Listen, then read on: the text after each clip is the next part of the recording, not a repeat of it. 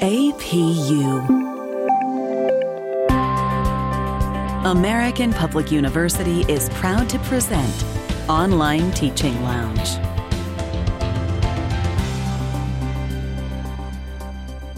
This is episode number 81 Discussion Basics for Online Education.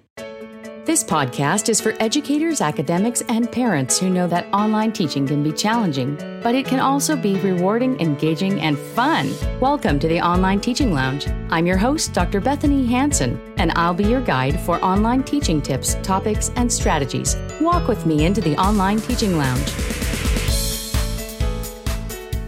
Welcome to today's podcast. We're going to talk about forum discussions discussions, discussion forums. They're called a lot of things, but basically, these are the places in the online classroom where students and faculty, peer to peer, peer to self, peer to content, peer to faculty, this is where everyone is going to speak about the content and interact.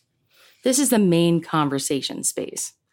Forum discussions can be used as a place for a pure discussion. Basically, it's about the academic content. It could be a place where you have students place their graded work, or rather, they're going to put it there and have something like a peer review, or they're going to post a blog and it's going to be graded. They could be assignments posted to share and discuss before they're due. They could be a draft for peer review. They could be assignments shared after the fact just to share, say it's a PowerPoint presentation and talk about concepts together. It could be a space where students teach each other. Whatever it is, forum discussions, in my opinion, are an optimal thing to really engage formative assessment strategies, help students through learning, and also get them really engaged in the class. Franklin D. Roosevelt said that if a civilization is to survive, we must cultivate the science of human relationships. This is a great place to do it. So there are different places in the typical online classroom for these other elements. There's usually in a learning management system, there is an assignment space to submit essays and blogs and things like that. There are also other tools in certain learning management systems where you can have students write a journal and submit it privately. So, for that reason, today I'm going to discuss only conversational elements of discussion forums going to give you a few strategies, some tips you can use, some best practices, some based on research, some based on experience and observation. Now, why should you care about the discussion area? First of all, every learning management system comes with a space for conversations. Many of them, and some of the older models especially, called them a forum. And a forum is basically a space where conversations can occur.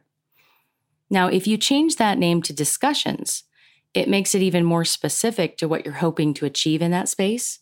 A discussion is back and forth. It isn't one person setting everyone else straight. And it's an opportunity for varying levels of engagement and participation in that discussion. This is a great space where students can have some formative practice with learning the material that you're teaching. It's also a place where they can have guided practice which anyone new to the subject area is going to need to develop their thinking, to develop their descriptive abilities for terms that are going to be used, to develop their analytical abilities, and so forth. So they're the best locations where students can try on new ideas, try on new terms and concepts, and write about them to further develop and adjust their thinking. Now, you should care about discussion forums not only because there's a space to do them in an online class, but more because when you have students learning from you and from the content, you definitely want to see the results of the learning. One of the best things we can do as educators is see the end result and determine if our strategies are working.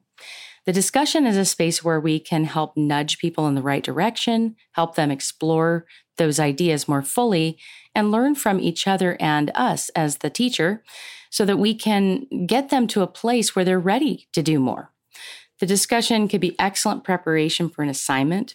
For example, if you had an essay you wanted a student to do to write about their understanding on a particular subject, that discussion the previous week could have been focused on the topic to explore ideas, test them out, apply them in a soft way, then the following week, if the student writes the essay, they're going to be prepared because they had a chance to talk through their ideas. General purposes of a discussion space is definitely to foster this connection between people and give people a space to check in, converse. Most online classes are asynchronous in many universities, which means that a student goes in, participates, does their work, and leaves, and then you, as the faculty member, might be in that classroom at a different time. If your courses are actually synchronous, meaning that they're taking place in real time, then maybe a discussion is just a space where you might have a little follow up conversation to whatever happens in that live space. And in that kind of situation, it makes sense that maybe the faculty member is checking on the discussion and facilitating it, but less active. When there's an asynchronous situation where students are to guide themselves through the learning material, through the lesson content, definitely a more active role for the faculty member or teacher is super helpful to help the student stay on track. In an online class, forum discussions can serve as this space where students have a voice for initial comments. Every single student has a voice. Now, if you think about your typical university lecture class, you might have one faculty member at the front of the room, lots and lots of students, especially if it's a general education class you might have 300 students in there.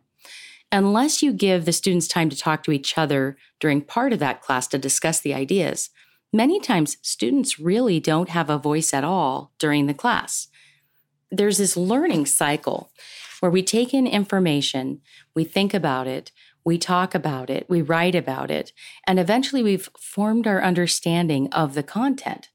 Simply hearing it doesn't really help us to change our ideas, be transformed by them, or really deeply learn things. So, in the forum discussion, unlike the live lecture class, you've got this opportunity for students to really have their own voice, have a choice about what they contribute to the dialogue. It's a super huge benefit of online education and something that makes online learning unique and very special when you compare it to the live class with very little participation. Now, if you're a more active instructor and in your live classes, you tend to engage people a lot, maybe that's normal and usual for you. I tend to do that as a strategy because of my background, but not everyone sees teaching that way. So, this is the opportunity for a totally different experience that students going to have. On the flip side, there are students who don't want to participate in the discussion. They want to show up, they want to get the very minimum of what they need to do in that online class or that live class, whatever kind it is. They want to get a grade and move on. Maybe for these students, that class is not a subject they particularly like. They don't really want to learn it. They're busy working, and this is a part time thing going to school. For whatever reason, there are many students who just want to move as quickly through as possible. But I want everyone out there to know there are also people who deeply want to learn the content. Many, in fact. It might surprise you how many students really do care and want to really understand what you're teaching. So, this is the chance that they can contribute their ideas and they can engage with other people and they can get new insights and have a lot of different experiences. So, caring about this matters because whatever attitude or perception or belief that you bring to the experience as the faculty member or the teacher, that predisposed disposition, that's a little redundant, but your disposition about forum discussions is going to greatly influence the student's experience. It doesn't really matter how the discussion is set up, what it's prepared to do. If you are against doing discussions online, it's going to be very difficult to utilize these to their full potential. Now, if you really like to engage with students, love to hear what they have to say, and love to challenge them and prompt them to think more deeply and share your insights, experience, and questions with them, then a forum discussion might come more naturally. So, one of the ways to be most successful setting these up in your own attitude and thinking is to consider what you view the value of education, kind of the core philosophy of what you're doing. What do you hope to accomplish by being a teacher? Big picture. Do you hope to change people's assumptions? Do you hope to open doors for them so they can move in new directions? Do you hope to help them transform themselves as individuals? Are you trying to promote social change? There are a lot of different roles that education can serve. And whatever your belief is about it, chances are you're going to find something you can really bring into that discussion in a way that's going to be uniquely you and also make a difference and really have somewhere to go with it. So, the problem of online education is the lack of face to face, especially in asynchronous classes that don't meet all at one time. In a synchronous class, you're still kind of held back by this digital interface, but even then, you're seeing people and you're hearing them in real time. So, the problem of teaching online is partially overcome through that discussion where we start to get to know each other and we start to dive into ideas. Now, why does that matter? If you have a disengaged student or you have a lack of connection, it's very difficult to feel like moving forward with the content. Many times people need that connection to feel like they're part of a school, part of a class, engaged in learning, moving forward on something. Now, it's going to matter to you long term to learn how to develop discussions because these can serve you incredibly well. And very soon in the online teaching side of things, your interest in online teaching will increase if you will engage more fully in those discussions. So you can actually derive your own purpose and meaning of education and why you are a teacher from the way you participate and the way you approach your students' participation. It can matter to your students deeply in the future because they need to connect to the concept to learn it and to move through whatever the purpose of your class is. Now, I have had a variety of discussions. Some of them are teacher led forum discussions, some of them are student led. There have been some I've engaged in with courses I've taught online that have been group discussions where maybe there were five or six people in the group and they were discussing or planning a project or something like that. There are a lot of different ways to set this up. And so I don't propose that there is only one right way, but I would say that there are definitely some guidelines that will help you be successful establishing solid discussion forums in your online teaching. The first one is to determine how many discussions you want to have and what is going to overload the student. There is no real perfect answer to how many discussions are optimal during an online class.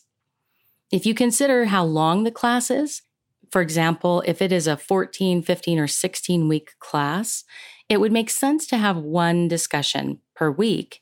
That keeps it manageable and it helps students to stay focused on the topic during the week it's happening. If you have a shorter class, maybe you have a four, five, or eight week class, this could be a little bit more difficult. It might cause you to think, mm, wow, you've got to cover a lot of topics in those discussions. And it might lead you to want to have many discussions going on at one time. So you can either have two separate conversation spaces, so two entirely different forum discussions, if you need more than one, or you can have one discussion with the option to choose from many topics that you offer. Again, if you approach forum discussions as a space to practice the ideas and to really manipulate them in order to understand them, then it does not require every student to discuss every topic every week. Options on those topics can be very helpful. Also, you're going to need participation requirements. So, telling your students how often or how many times they should engage at a minimum for whatever you're going to expect and again, think about the topic. Will it require them to come back many times? Will it require them to give each other feedback? Will they need to come back a different day to do the feedback?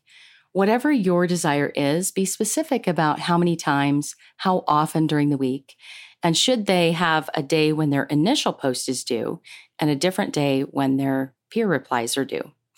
There's often this idea that students are going to put an initial post in there of their ideas and they're going to go back and respond to the ideas of their classmates.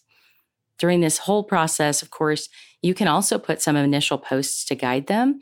You can reply to the students just as the peers would reply and converse just like you might in a live discussion.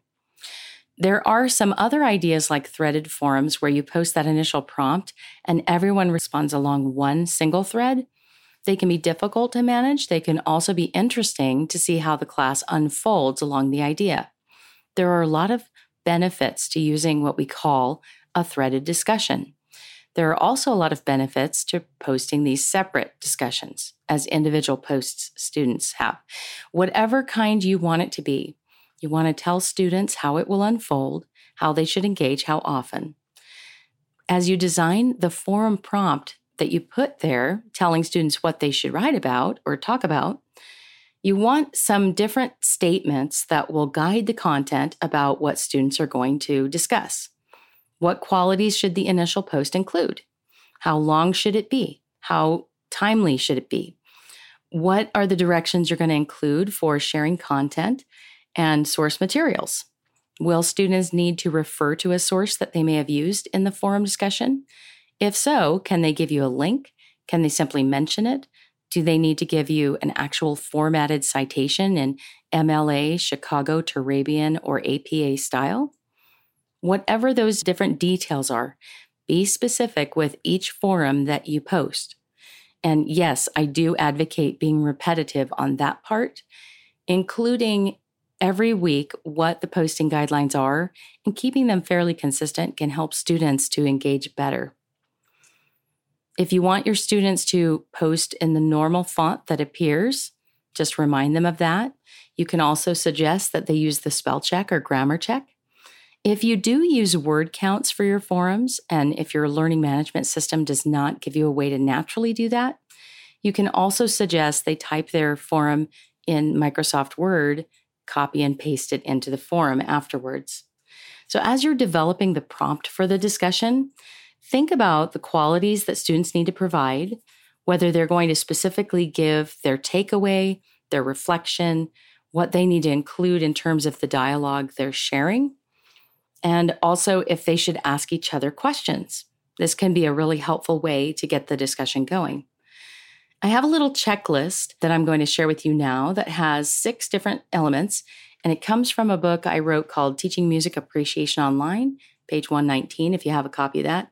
And this forum prompt quality checklist is just to determine does the forum prompt have the elements needed to help students know what to do and have the best chance at engaging well. The first question is Does your forum prompt include a specific active verb indicating the actions students will take developing their initial post in the discussion. And some active verbs might be define, describe, identify, compare, contrast, explain, summarize, apply, predict, classify, analyze, evaluate, critique, create, and design. Second question If guiding questions are included, are they written as open ended questions that allow students to exercise critical thinking, to create, to explore, and otherwise apply their learning? For example, does the question you have given students use the words how or why and avoid closed ended yes no questions like did, do, where, or who? Closed ended questions make it very difficult to have a discussion, and most students will copy each other. There are only a few responses possible. So, open ended questions are much more useful, like what, how, and why. Does the forum prompt specifically guide students to the content, concepts, topic, and other elements to be included in their initial post. Does the forum prompt state how many details or sources or what length is to be included in the student's initial post? Does the forum prompt appear appropriate for the level of the course that you're teaching? For example, if you're teaching a college level course that's at a 100 level, does the prompt address general elements and then draw students into deeper thinking? And at the 400 college level, does it identify complex ideas and analyses and different types of application you would want at that level? And lastly, are clear posting instructions included, such as the due date for the initial post, the number of replies and the due date for those replies, and any other pertinent requirements? Think about these as you write forum prompts and examine the forum prompts that exist if you're teaching a standardized course. And as you're looking at the forum prompt, if you're teaching a course someone else has designed, It's very easy to change the wording slightly to make it even more effective. And if you're at a university where there's some collaboration or the chance to improve a course, you can also suggest those changes to the course designer or the faculty member who has initially organized that class. So, open ended questions can invite a lot more thought. The last point I'm going to share today is about how students should bring in their own ideas, their reflections, opinions, and experiences. Now, there are a lot of subjects where we're working very hard to help students argue and analyze without opinion. In those subjects, I would suggest separating out the personal reflection, opinions, and experiences part to like a second half of the forum post.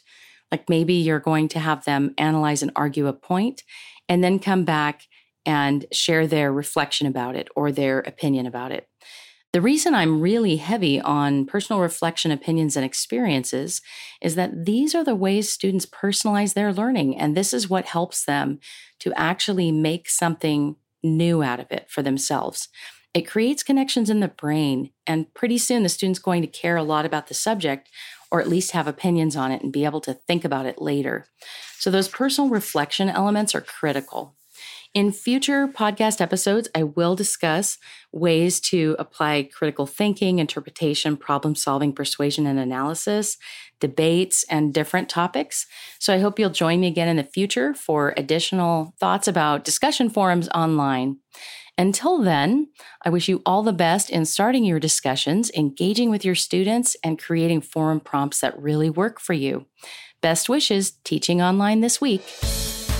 This is Dr. Bethanie Hansen, your host for the Online Teaching Lounge podcast. To share comments and requests for future episodes, please visit bethaniehansen.com forward slash request. Best wishes this coming week in your online teaching journey. For more information about our university, visit us at study at apu.com. APU American Public University